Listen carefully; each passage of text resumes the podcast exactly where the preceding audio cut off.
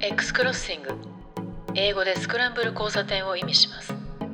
趣味も世代も住んできた街も違う3人がスクランブル交差点で出会うようにさまざまな話題を聞かせるおしゃべりの交差点です。今日の X クロッシングであなたが出会うのはどんな話題でしょう？プロダクトマネジメントとプロダクト開発組織づくりを専門とする及川です。アメリカ・ニューヨークでスタートアップ投資をしている関信弘です。マーケティング広報プロダクトマネジメントをやってる上野美香です関さんはえっと夜？まだまだ17日の夕方5時ですね。まだあ5時夕方なんですねなるほどまあ、5時ってもう真っ暗ですけど、そうだね。まあ、本来先、先週までは6時だったんで、こうこの1時間ずれるじゃないですか。子供だから1時間早く寝て1時間早く起きるんですよ。だからもうなんか今朝は4時半とか起きて、なんかもう、あの、それねあれですよ。僕らもじじいだからですよ。僕も今日4時過ぎに起きましたよ。4本当はもっと寝なもっと寝なきゃと思ったけどもう寝れないし。であのピクセルウォッチ買ったんですよ。ピクセルウォッチ買ってフィットビットをこう動いてる状態なんですねで腕につけっぱなしで寝た方が睡眠時間とか測れるんですけど、うんなんかもしかしたらやり方あるのかもしれないんですけどフィットビットって二度寝をちゃんとね計測してくんないんですよ一旦起きちゃっぽいんですよね。一回起きて、で、まあ、その後すぐにまた寝れば大丈夫だと思うんですけれど、なんか僕の場合、なんかスマホいじったりする一番良くないことやっちゃうんですけど、いじってるうちに眠くなってまた寝ることはあるんですよ。でもその間、一旦完全に活動しちゃったら、こいつは起きたなってフィットビット君は思っちゃうみたいで、僕だから二度寝して、トータルで6時間寝れたとか、もうちょい寝たっていう時、あ今日はちゃんと寝れたと思っても、その1回目のところでもなんか4時間とかって言われちゃうと、まあ、これで Fitbit 的にはもう睡眠終わったってなってんだったら、寝てても損だなと思って起きるようになっちゃったんですね。本えそっちに引っ張られるんですか？そっちになっちゃったの。あらそうなんだそれで言うと、 Oura Ring はちゃんとね、二度寝すると、二度寝したやつが nap としてちゃんとカウントされるんで、あのそうそうですねうん、で、近いとその日になって、ちょっと離れちゃうと次の日とかって、なんかちょっと違うアルゴリズムですよね。フィットビットもあるかもしれない。ちょっとちゃんと調べてみよう。うん二度寝多分二度寝も通りますけどあのよくよくあるソファーで寝落ちして一回起きてそのまま寝て、寝ても一応きそのまま継続した睡眠として継続しますよね。ほんねだから僕の今回でその子供4時半に起きるじゃないですか。で、まあ、僕も4時ぐらいから起きてて、で、子供の部屋にモニターがあるんで見てるんですけど、あ、あ起きたみたいな感じで分かっちゃうんで、でも、二度寝するんですね、子供も。だからそのその時に僕も二度寝すると、ちゃんと,、えー、と二度寝の後のやつは測られてるんで、その睡眠時間が4時間とかではなくて、なんか6時間とかにはなってくれますけどね、そのオーラリングのケースだと。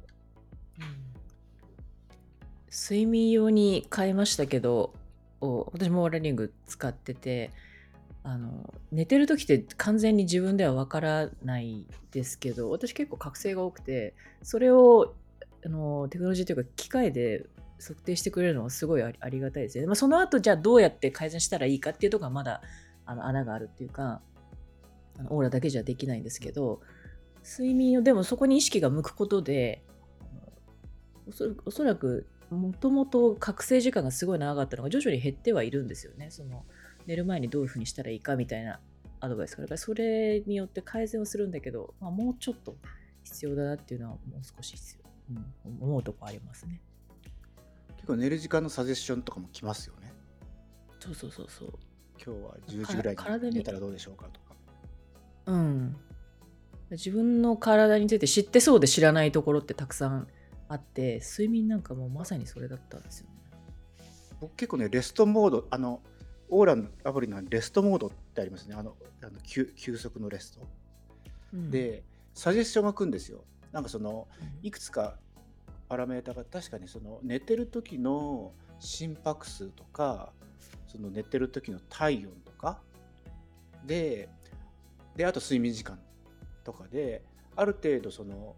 あなたちょっと何かこう体に異常があるみたいなんで、普段普段の時はなんかこのぐらい運動しましょうっていうことでなんか1日こうなんか200とか400とかっていう何かこう運動の、えー、とこれを目指しましょうであなたこう運動して今150になりましたとかって言って200までもう少しですとかっていうのが出てるんですけど体調が悪い時は、えー、とそのモードをやめてレストモードに切り替えましょうみたいな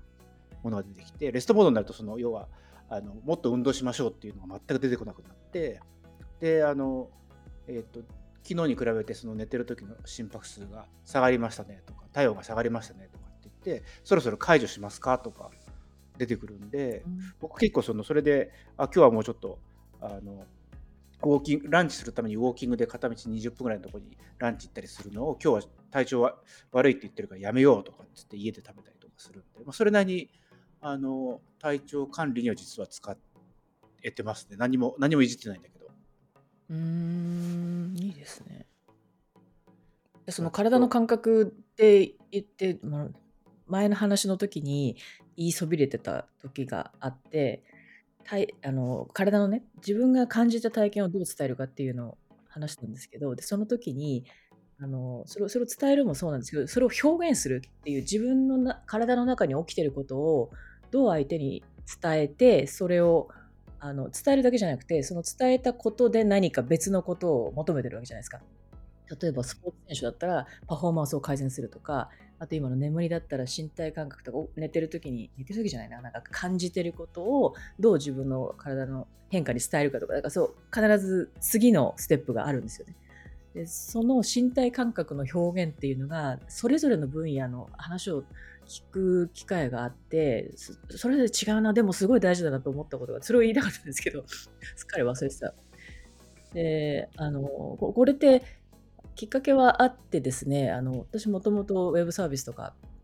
IT とか、まあ、いわゆるソフトウェアっていう方方がすごい長かったんですね仕事で。なんですけど、まあ、6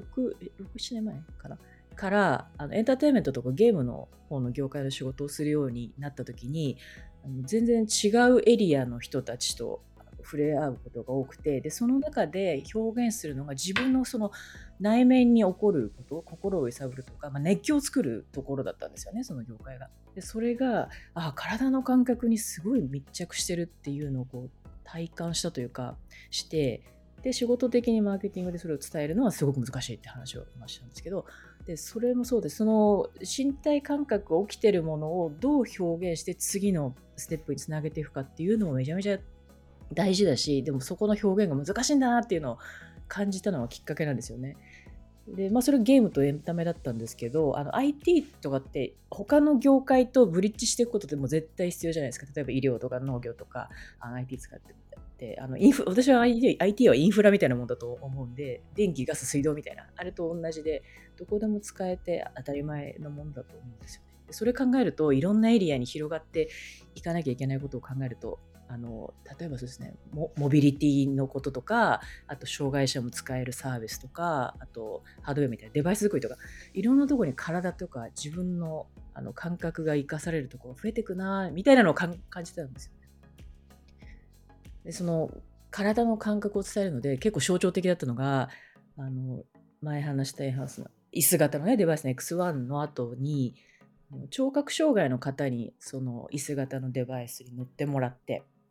でその椅子型のデバイスはマッサージチェアみたいになってるんですけど振動子が埋め込まれてて音楽が流れてその音楽に合わせてズンズンズンってこう振動が再現されるんですね。その振動もすごい細かくあの表現が調整されるのででそういう七アップの体験をするっていうものなんですけど。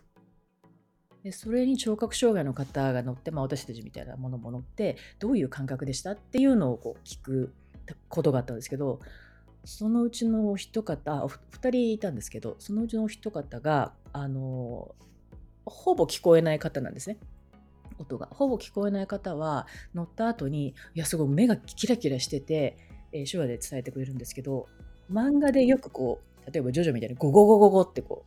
う文字で表現されますよね。であのゴゴゴゴゴっていう回、えー、表現はこんな感じなんだろうなっていうのを感じましたって言ってたんですよ。でもう一人の方はあの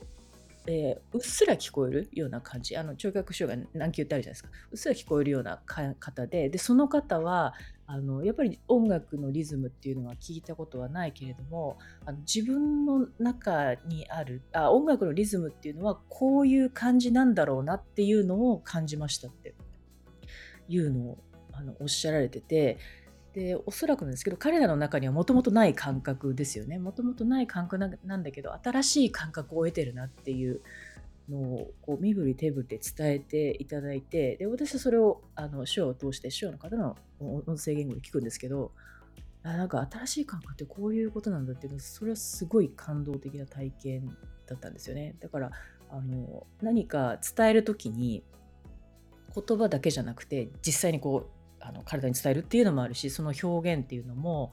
あの聴覚障害の方も自分の中にない感覚もあ作り出せるというか感じることができるんだなっていうので感じたことがちょっとありました。でもなんかそういう新しい感覚を多分身につけると脳ってなんかきっと新しいシナプス結合ができたりとかしてでどんどんどんどんその新しい回路ができるみたいなことを言うじゃないですか。うんでやっぱりその、まあ、老老化っていうか老いを防ぐみたいないうことでもないんですけどなんか僕ももう2 3 0年ぐらいですね。20代ぐらいの時になんかこうその頭がこう凝り固まっちゃうのが嫌だと思っていて何かそういうあの変えることできないかなと思った時に例えば今まで右手でやってることを左手でやってみるとかこういつも通ってる道と違う道を通るとかっていうのをやるとなんかこう違う風景があっていつもと固定化されてないものがあってそれがこう脳のこう刺激になるよっていうようなことを言って、まあ、ちょっとそういうの意識してやったりとかそその結果して僕今左手でご飯食べたり左手で字書けるようになったんですけどなんかそういうその、えー、と普段と違うことをするみたいないうようなのも多分なんかそのここまでねその例えば身体感覚がなかったものがこう生まれるっていうようなそんな大げさじゃなくても結構自分の中生活の中で作っていけんじゃないかなってちょっとあの思ってて最近それをやっぱり一方でそれって効率的じゃないからだんだんだんだんこう今効率性を求めてやめてっててでもそうするとやっぱりこう脳がだんだんこうえっ、と一つの回路に凝り固まっちゃうからやっぱりなんか新しいことしなきゃいけないなみたいな。なんかそういうのをずっとなんか周期的にやってるんでこの身体感覚をどう表現するかっていうよりはなんか新しい感覚を、えー、と得てそれをこう発達させるみたいなことをなんかもっと意図的にややんなきゃいけないなってちょっと最近思っているところですね。美香さんのさっきの話に質問があるんですけれどその聴覚障害者の方にはあなたには聞こえないもしくは少ししか聞こえないかもしれないけどここでは音楽が鳴ってるんですよって情報を与えていたんですか？えっ、とそうですね。はい。そそうです。こここに座るとこういう体験でっていうのは、まあ、最低限の情報ですね。まず。それ伝えないで今度あの聴覚障害者の方に体験してみてもらいたいなと思いました。ああなるほどね。要は聴覚障害者の人は音楽っていうものがあると。自分には聞こえないけども耳の聞こえてる方には音楽というものが聞こえていてそれで楽しんでるっていう情報はもうあるわけじゃないですか。うん。でその上でその X1 の上に乗ってここでは音楽が鳴っているっていう先入観があった上でその体験をしてるんだと思うんですよね。うんうんその先入観を取り除いて体験してもらった時にその方々がその体験をどのように表現するかっていうのをちょっと聞いてみたいなと思いますね。うんなるほどねでおそらく先ほどのジョジョの話があって「ゴゴゴゴゴ」とかって言われたじゃないですか。うんうんやっぱりそこで自分が体験していなかったものがおそらくこれだろうっていうものをその方は頭の中で結びつけたんですよね。うんこれはこれで素敵なことだと思うんですよ。でも一方何かっていう情報を与えないで乗っかってみていただいた時にそれがもしあもしかしたらこれが音楽ですかって言ったならば音楽っていうものが耳から入る情報じゃなくても我々は伝え合えるっていうことがなんか分かることにもなるし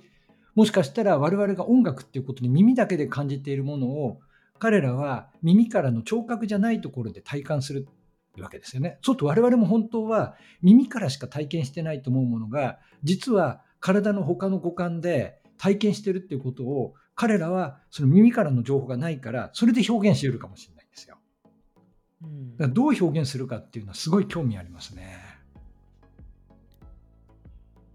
まあ、その人たちって555は音だっていうのは知ってたってことなんですよでもねきっと。うん漫画とかよ読んで、うん、ここじゃないですかねに書いてあるのは音だ音なんだよねってその要はうん言語とは違う音っていうのがここで表現されてるんだっていうのは多分そういう理解でいたからそこ結びついたんですよねきっとね。擬音語みたいな。でもそれは我々もできるかもしれないですね。やはりその XR でもいいんですけれども、あのそうそう遮断してでそこでどういう音楽が鳴ってるかっていうのを逆に耳以外のところから体験することになるわけですよ。その時に我々どう表現するかですよね。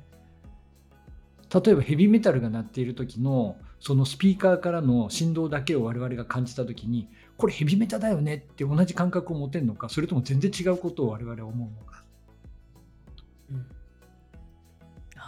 面白いですね。あると思ってる感覚を遮断してみるっていうのは。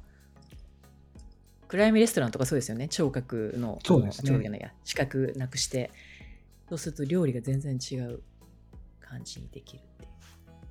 そうそうさっきのやっぱ関さんの話とも関係してくるのかもしれないあることをしなくなった時に別の能力が発展するつまり我々は耳をとか目でも何でもいいんですけどそれを閉じた時に他の感覚が研ぎ澄まされるようになるっていうのがあり得るんじゃないですかねそれは思いますね。うちの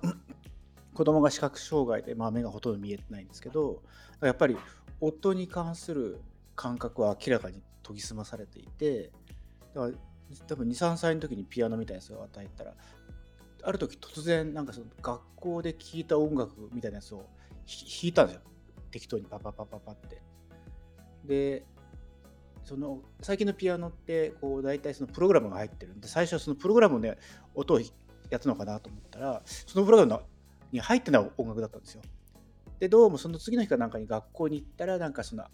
朝集まった後に流れるその、えー、と YouTube の音楽だったんですけどその音楽をだから耳でコピーして家に帰ってきていきなり弾いててまあもう一度弾いてみてっつったら二度とやってくれなかったんですけどあのまた全然なんかあの急に思いついてあのどっかで聴いたような音楽を突然弾いたりするみたいなことをやってて、まあ、まさにだからその目が見えないとか、まあ、ちょっと話すこともできないんですけどその分そういうそのやっぱり特殊なああある特定の少ない感覚がすごいよりあの鋭敏になってるっていうかいうのはもう明らかにそういうふうに脳が発展発達してんだろうなっていうのはちょっと思いましたね。うーん。あとなんかこれはなんか本当かどうかわかんないんですけどそのねその脳がこ認識してないものって見えないとか、えーと聞こえないとかっていうような例えばだからよく日本のえっ、とアニメとか映画とかで夏を表す時って画面に何もなくて、えー、と音でセミの音だけ鳴いてるみたいな。でそれで僕らみんな夏だって分かるんだけどやっぱりそのセミと夏が結びついてないとそのシーンが何なんだか全くあの解釈できませんみたいな。なんか、まあ、それは当たり前ですよね。だって知らないからってことなんですけどなんかそういうようなこととかもやっぱ表現としてはあるのかなとちょっと思いますよね。なんかすごいこうこのシーンって何のシーンなの？なんかざあの雑音しかしてないけどみたいなふうにやっぱりセミがあのセミの声を聞いたことないっていう人だとそういうふうになっちゃうっていう。だから全然ちそのシーンが全然違うものに聞こえてくる見えてくるっていう。なんういう共通で持ってるコンテキストですね。うんその今アニメとかねシーンでしたけどちょっと話ずれますけどい役者さんの話を前聞いたことがあってこれ声優さんなんですけどあのしんいや演じる演技について演技ってどういうものですかっていう質問があった時に演じるっていうのは身体感覚を再現することですって言ってたんですね。あの感情を作るってことではないって言っててですごい有名なあの一流の声優さんなんですよ。でこれ YouTube で言ってるのを本当に無料で言っていいんですかぐらいの言ってたんですけど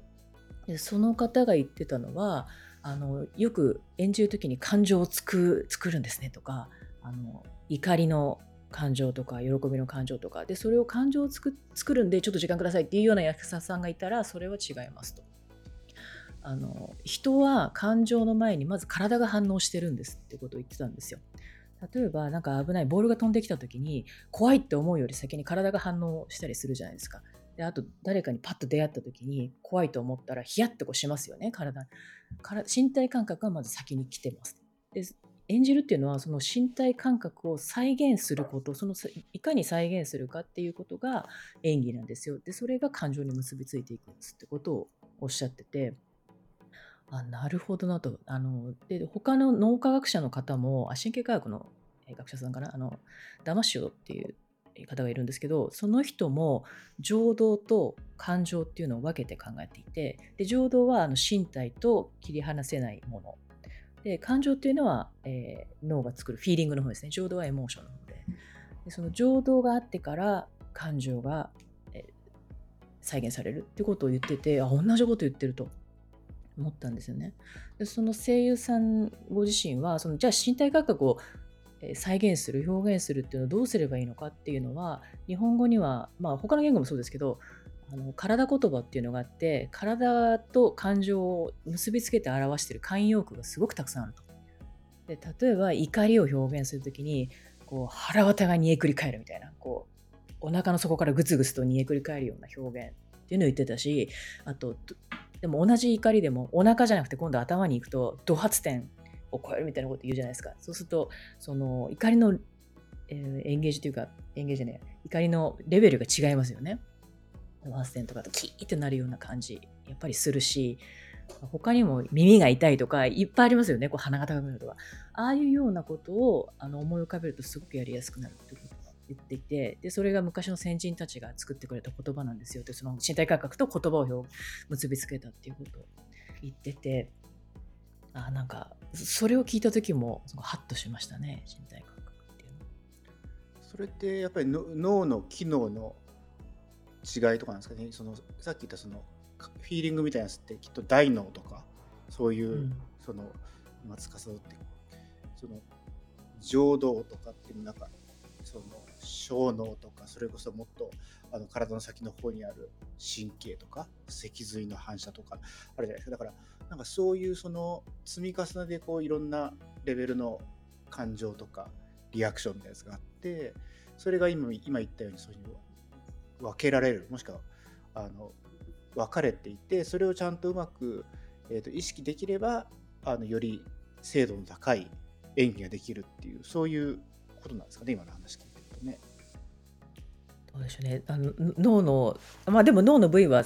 そうですよね。あのフィーリング作るところとかあと意思決定をするところとかってちゃんと分かれてるって言いますもんね。そこが失われると、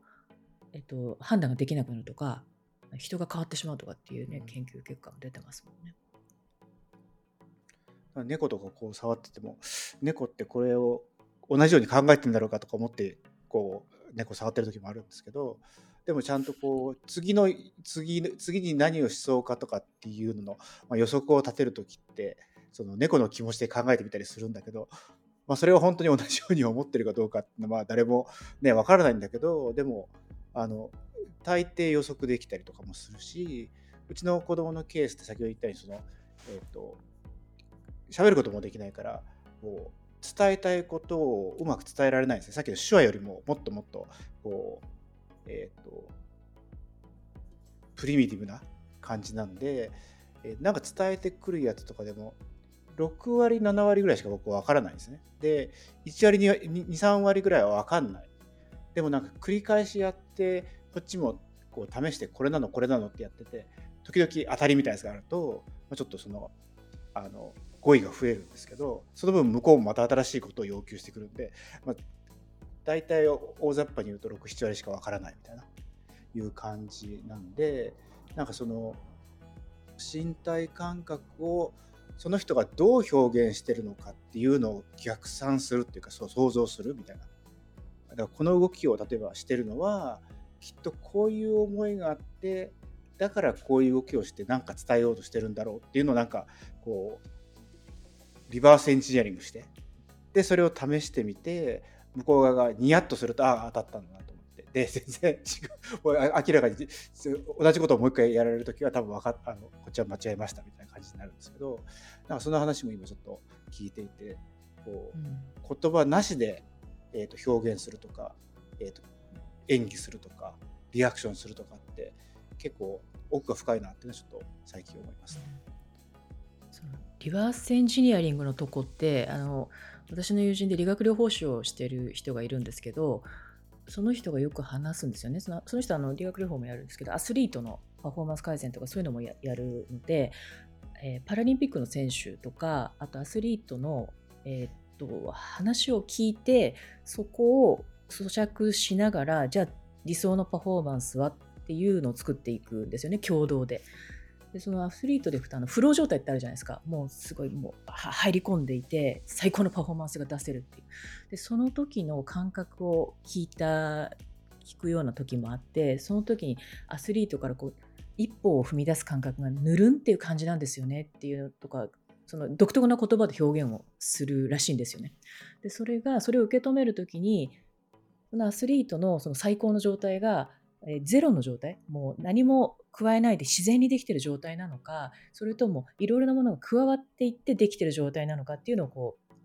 えー、分析しながら聞くって言ってたんですよ。でもその時にあえて質問は自分からあの具体的な言葉で質問しないようにしていて、えー、こんなことですかっていうのかその返ってきた言葉を使いながら引き出すように聞くって言ってました。あのバイアスがかかってしまうので、うん、自分のバイアスがかからないように質問しながらっ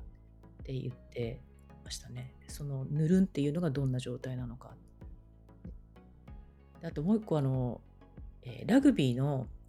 私ラグビー大好きなんですけどラグビーの日本代表の中でスピードコーチっていう役職があるみたいでスピードコーチをやられてるあの方佐藤さんって方だったかな、えー、の話が一回記事に載ってたんですけど その方も、えー、自分が短距離の陸上選手だったんですね。でその陸上選手の時に一歩とかスピードを改善するために一歩一歩っていうのをすごい自分なり分析して考えてたらしいんですよね。でその踏み出す一歩っていうのには6つの局面があって一歩の6局面っていうのを全部こう論理的にデザインしたらしいんですよね。で人にそれを伝えていくために全部それを言語化できた時から自分のそのコーチとしての、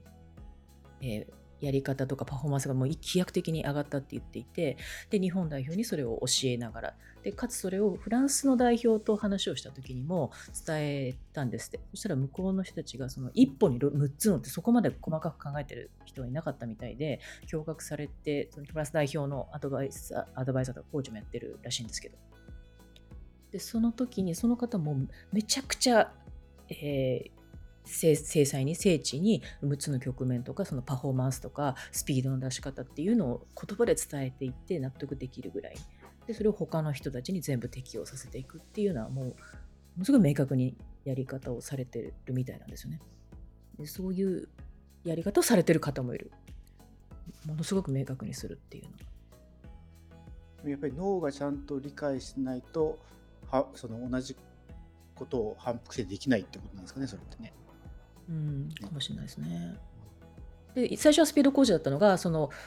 すごく論理的にロジカルに分析してその6つの局面体の動きっていうのを組み上げていって今は、えーと、スピードだけじゃなくてパフォーマンスパフォーマンスアーキテクトっていう肩書きでやられてるそうなんですよね。そのパフォーマンスをいかに改善するのかスピードと、えー、このフィールドの中でこうタックルの直前のスピードとか方向転換する時のパフォーマンスとかそういうものをを設計するっていうような方向に進化していかれてるみたいですよね。そのスピードコーチの方は言葉以外にも何か使われてるんですかね？えー、っと写真とかだけでしたけど基本そのものに書いて言葉とその方向とか矢印とかなんか絵も一緒に伝えてましたね。フランスの代表の時を見て。そうですよね。今やっぱり話してるのは、まあ、その体の感覚だとかを転移させる話だと思うんですね。ある人からある人に転移させる話だと思うんですよ。でそれは例えばラグビーならばラピラグビーにおいてそのスピードを操れるようなそのこうプレイヤーがいてそういったベストパターンみたいなものっていうのをそれをうまくこう抽象化したのをスピードコーチの方は持っていてその理想の状態を別のプレイヤーに転移させようとしてる話だと思うんですよね。で一種ちょっと右脳左脳で言うのが正しいかどうか分かんないんですけれどもちょっとあえて言うならば右脳を一旦左脳で理解できる情報にしてそれをまた右脳に移し替えようとしてるようなものじゃないかなと思うんですね。でこれ文字ってやっぱり左脳情報だと思うんですよ。右脳から右脳に手にできないのかなと思った時にさっき聞いたのがやっぱり絵を使うじゃないですか図解があるとこれって結構字じゃなくてやっぱりもう少し感覚的に近い部分なんですよね。なんかやっぱり文字でやった方がいいものとやはり可能ならば右脳情報だけで転移させることができるならばそれを目指すっていうのもあるんじゃないかと。だから例えば分かりやすいもので音楽の話をするときには似たような音楽を聴かせたりするのがいいかもしれないですよね。というパターンもあるからなんか我々感覚を伝えるときにその左脳情報ももちろん使いつつ右脳情報の活用ももっと考えるっていうのがいいのかなっていうふうには聞いてて思いましたね。うんその右脳と左脳の話でちょっとあの、ね、その西洋と東洋で結構その感覚が違うみたいな話をあの聞いたことがあってそのこれ前の前か前の回にも言ったんですけどでこちらの、まあ、アメリカの本とかって挿絵とかなくてひたすら文字でずっとひたすら文字で論理的にも説明してあって日本ってその挿絵も多いし下手すると漫画みたいなものの方が分かりやすいみたいな。だからもう完全に今の及川のパターンで言うとこう右脳をうまく活用するみたいな。ただなんか一方でそれによってその、えー、と論点がすごいこうボケるっていうかそのあの世界観は伝わるけどそのイシューの問題が伝わらないみたいな、まあ、そういうことあるのかなと思っていてでこれはそのあの読んだ本の中にあったんですけど、まあ、その西洋人と東洋人と,、えーとまあえーと、アメリカに住んでるアジア系の人とかっていうのをこう、えーと、同じような、えー、と分析をさせてば、えー、と1秒間とか2秒間だけ絵を見せます。絵っていうか絵か写真か忘れましたけど。で見せると,、えー、とそのもともとその西洋言語の人と東洋言語の人とかで、えー、と見てるものが違いますと。で東洋言語の人とかは、えー、と池でしたとか海でしたとかっていう全体感から先に入っていて、えー、と西洋人の人は、えー、例えば魚が2匹いましたとかなんかそういうその、えー、とかなりピンポイントの方に行くっていうことを言っていてでだからその、えー、と物事の捉え方がその全然違いますっていうことを言ってたんですね。でそれを聞いていて最近そのあの最近というか子供があのよくあとさっき YouTube でいろんな音楽を聴くんですけどそれをまあつい何回もやってるから見ちゃうんですけどその中でこう、えー、とあるものが例えば、えー、と今海にいます。で海に行ったらその潜望鏡で海の底を見ています。底を見てるとそこに何かいました。その下にさらに何かがありました。っていう感じでなんか、えー、と大きなところからだんだんだん小さいところにえー、としてって要は海の底の方に小さいなんか、えー、とものがありました。っていうようなことをずっとただひたすら足していくいって歌になってるんですけど英語だから、えー、と最初に、えー、とその対象オブジェクトを最初に言うんですね。だから、えー、と海の中に例えばプランクトンがいてプランクトンは、えー、と木の上に乗ってました。木の木の下にはえっ、とえっ、となんか海中あの海底がありました。海底はその海の中にあって海は、えーと、地球にありましたみたいな感じであの点からだんだんだんだん広がっていくんですけど、えーと、画像の方は逆じゃないですか。ってこう大きい方からだんだん下にしていくから。で大きい方から下にしていくのって、まあ、東洋のパターンってそうですか。例えば住所とか、えー、年号とかも全部、2022年、えーと、11月17日なんですけど、えーとね、英語英語圏とかだと17日でノベンバーで2022年。住所もそうですよね。52の、えーと、20サードストリートとかっていうふうに行くんだけど、えーと、日本だと日本国東京都なんとかみたいになってもうここのそういうシステム全部が確かにあの大きい方から小さい方に行っていく。で小さい方から大きい方に行っていくと。でそれに完全に影響されていてものの認知の仕方もそっちから来てますみたいな。いうことがあってそれ実際にアメリカでこう、えー、っといろんな人に実験したらもうそれがもう顕著に現れましたみたいな。のがあってこれで要するに東洋と西洋の人たちにどうやってものを伝えるのかっていうのの大変さっていうのをなんか再認識したっていう本だったんですけどなんかもうそういうちょっとなんでこの話をし始めたかちょっと忘れ忘れちゃいましたけどなんかあのそういうのをちょっと今思い出しました。すみませんな何から思い出したかも全然覚えてない。右脳左脳あ右脳左脳そうですね。うん、やっぱりその体の感覚をどう表現するかっていう美香さんのもともとのこうトピックから考えた時にそれを表現してどうするかっていうところもその目的っていうのももう一つあるかなと思うんですよね。でさっき転移するっていう話をしてできるだけ正確に再現するためのその言葉の表現であったり中間フォーマットみたいなものっていう位置づけは確実にあるんですけれどもそこの正確な再現性じゃなくむしろ発展性を求めたならばある意味別フォーマットにできるだけ移した方がいいのかもしれないんですよね。前にも話したみたいに言葉っていう形に情報を一旦整理すると多くのものが欠落するわけですけれども欠落するものを受け取った人が補おうとした時に、まあ、100%再現できるっていうのがさっき言った転移を目指す方法ですし発展性を求めるならばあえてなんかそのオリジナルが考えてもいなかったような方向に発展していってもいいのかもしれないと思うんですよね。だから何の目的でその例えば体の感覚を伝えたいと思うかによっても適切なフォーマットとか仕方っていうのは違うかもしれないですね。それよくね新規事業を始める時は対面であって、ね、こういうリモートとかじゃない方がいい。でもなんかルーティンの仕事するんだったらこういうフォーマットの方が効率がいいみたいな。でその、ね、バランスをどう取るかみたいな話もなんかちょっと前前の回か前の前の回にもちょっとだけ話したような気がしますけどまさにその転移だけするんだったらその本とかもっと本をもっと強化したようなものとかでもう本当にプログラムをあの脳に挿してそれをこうコピーさせるみたいないうようなことでいいんでしょうけどそれだとやっぱり発展性がない。だからそこをやっぱりどうやってあの作り上げるのか。でそこにはなんかそのあまりこう確立したメソッドがあまりなかったんでそれで、ね、オープンイノベーションみたいな話ってよく出てきたと思うんですけどなんか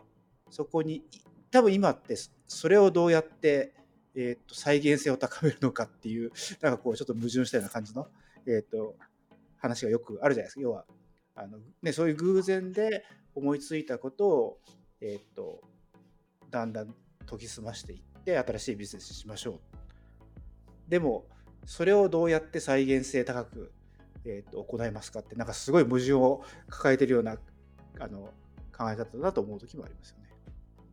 再現そうですよね。イベントとかその空間づくりとか人が人の動きに関するサービスとか再現もそうだろうし今ふっと思い出したの昨日のニュースだったかな。なんかあの AR グラスをナイアンティックが AR グラスの発表というかしててアウトドアで使う AR グラスですよっていうのがあって結構軽いやつなんですけどね。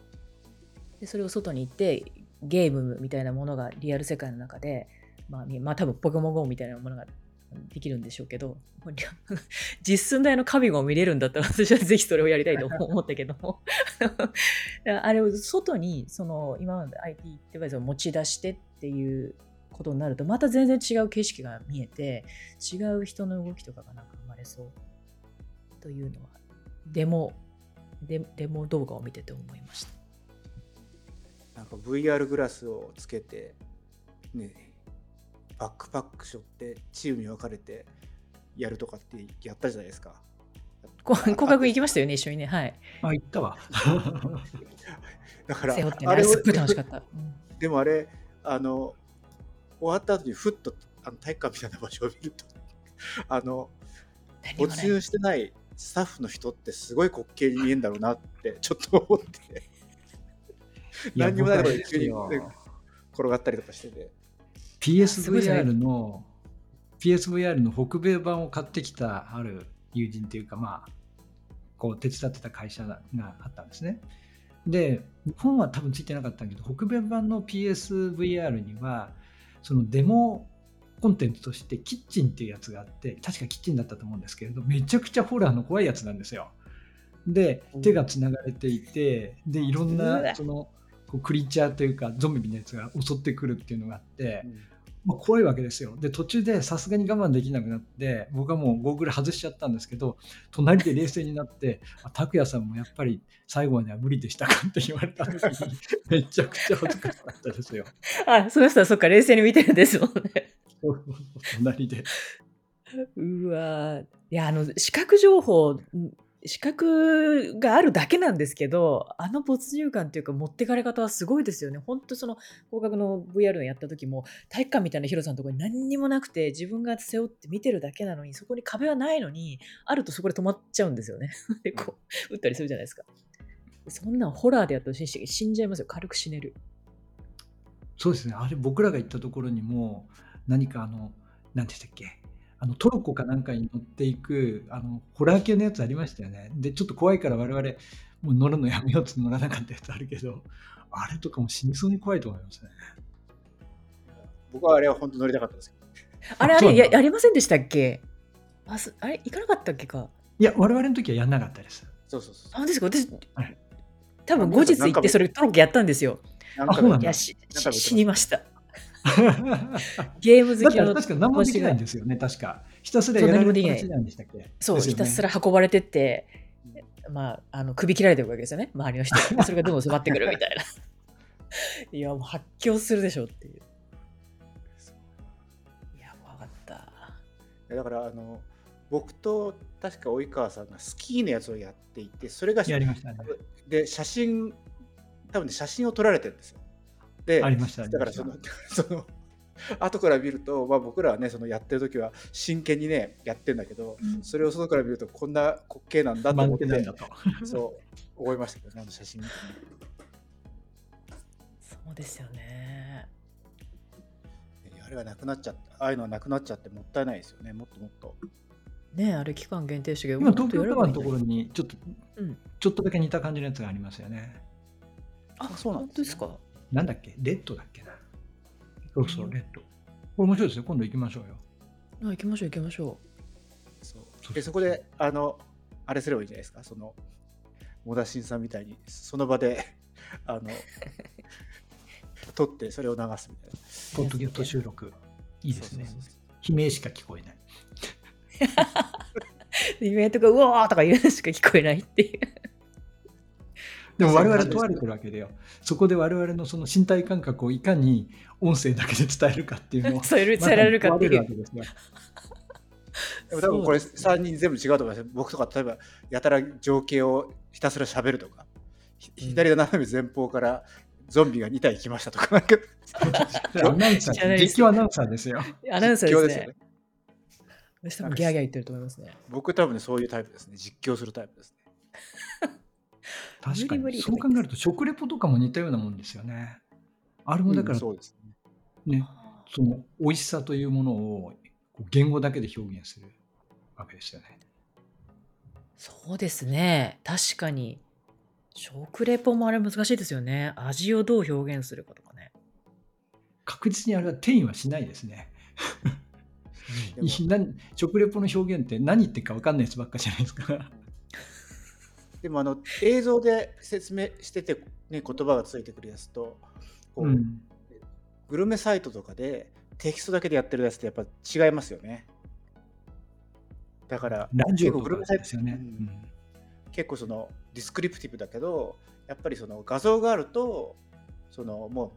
うね画像が主でそれをどうやって引き立てるかみたいな言葉に変わってますよね。表現の仕方が全然、うん。よくあの匂いをねどう伝えるかってよくあるじゃないですかえ映画館とかではに匂いディズニーアトラクションでも匂いありますけどこのウェブサービスとかねもっと一般人が使うとこで匂いみたいな施設のアプローチとかも時々聞くことあるけどああいうのが匂いだけでも伝えられたら味の場合はなんか劇的に変化しそううんな感じですね。なんか 昔 VR ゴーグル用に、えー、と匂いをこう出すなんか1回に4種類ぐらいの匂いを、えー入れられていて API 叩くと例えばコーヒーの香りってやるとコーヒーの香りがこうするっていうのを VR グラスにつけるっていうスタートアップがあったんですけどそれをやっぱりやってた。それ日本日本ですね日本の人もやっぱりそのえっ、とその本人はなんかその匂い関連のえっ、とちょ調香師なのかな？んかそんなような感じの人なんですよ。ソニーだか新規事業でもなんかありましたよね。あれはなんかあのどっちかとそのなんですかここの匂い落ち着けるどっちかっていうとアロマみたいなやつじゃなかったでしたっけ？あれってそあつそうそうそうそうそうです。そうそのゲームのやつは本当にそのシーンシーンで結構こう、えー、と出すらしくて例えばコーヒーを飲むシーンとかでコーヒーの匂いがするとか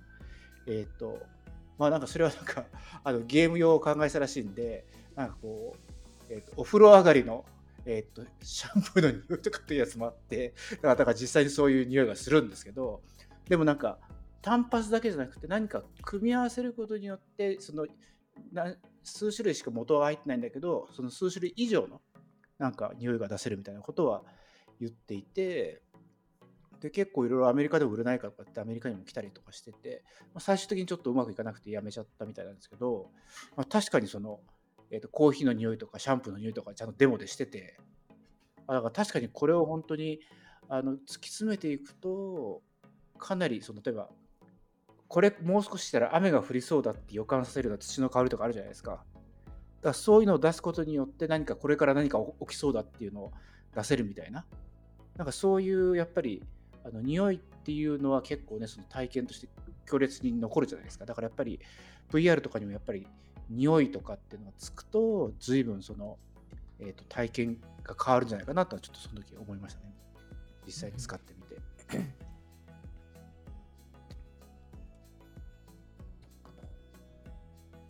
あと食感とかもね、そのやっぱり、ね、つけるみたいなこともやってましたけど、あんまり今のところうまくいってないですよね。でも、なんでしょう。普通に VR やるときにハプティックってこうフィードバックが来るじゃないですか。うん、そうあ。あそこまでしか言ってないじゃないですか、まだフィフィードバックまでしか言ってなくて。だからなんかもうちょっと、それこそだからボディスーツでなんかもっと来ると変わるなっていう感じがします。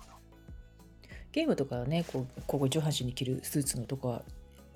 カリフォルニアとかでもたくさんベンチャーありましたけど、まあ、まだ一般に普及っていうところではまだないですよね。高いのもあるし。最後はナーブギアみたいなやつなんですかね。もう脳ナー脳脳に直接やって、そういう五感すべて直接シミュレーションするっていう。うん、刺激はそうかもですね。あのでも脳に信号が行く前にあの体表面で感じ感じないと効果がないみたいな。この間あの調べて hypersonic effect ってそうらしいんですよ。うんうん。あの超高超高周波。あの自然界で存在する人の過長領域を超えたところにあるもの。自然界が出すものそれからガムランとか楽器も出すらしいんですけどそれって耳から聞くんじゃ聞くんだとあのストレス軽減効果ってないんですって。あの体表面から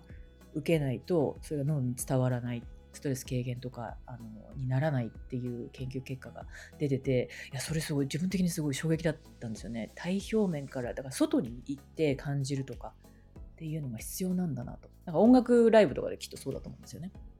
で旅行に行くのもそうだと思うし。そういうものも体表面で感じるってものを再現というかあの実感できるようなものになったら素晴らしいなと思いますね。そうですね、 hypersonic effect の話で、あの糖尿病の話とか、前ここでシェアしたじゃないですか。しましたね。だからやっぱり、ね、それはやっぱり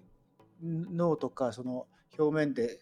多少シミュレーションしてもやっぱりできないことがあるんだ。まあわね、当たり前ですね分か。分かってないことは表現再ん？再現ででしないから、えーとでき、できてないっていうことで、やっぱりまだまだこういう知らないものがいっぱいあって、それをちゃんと取り込もうと思うと、えー、とまだまだこう今までのデバイスだとできないから、やっぱりリアルと全然違いますよね。リアルには足りませんよねね。っていうそういう話でなんかこうデデジタルプロダクトみたいなものに関わってるものからするとターゲットが聴覚視覚とかがメインじゃないですか。頭の上から。もうもうスマホもディスプレイもそうですけど。人体全てをこうターゲットにしないといけないんだろうなっていうのをそんなのを見てると思いますね。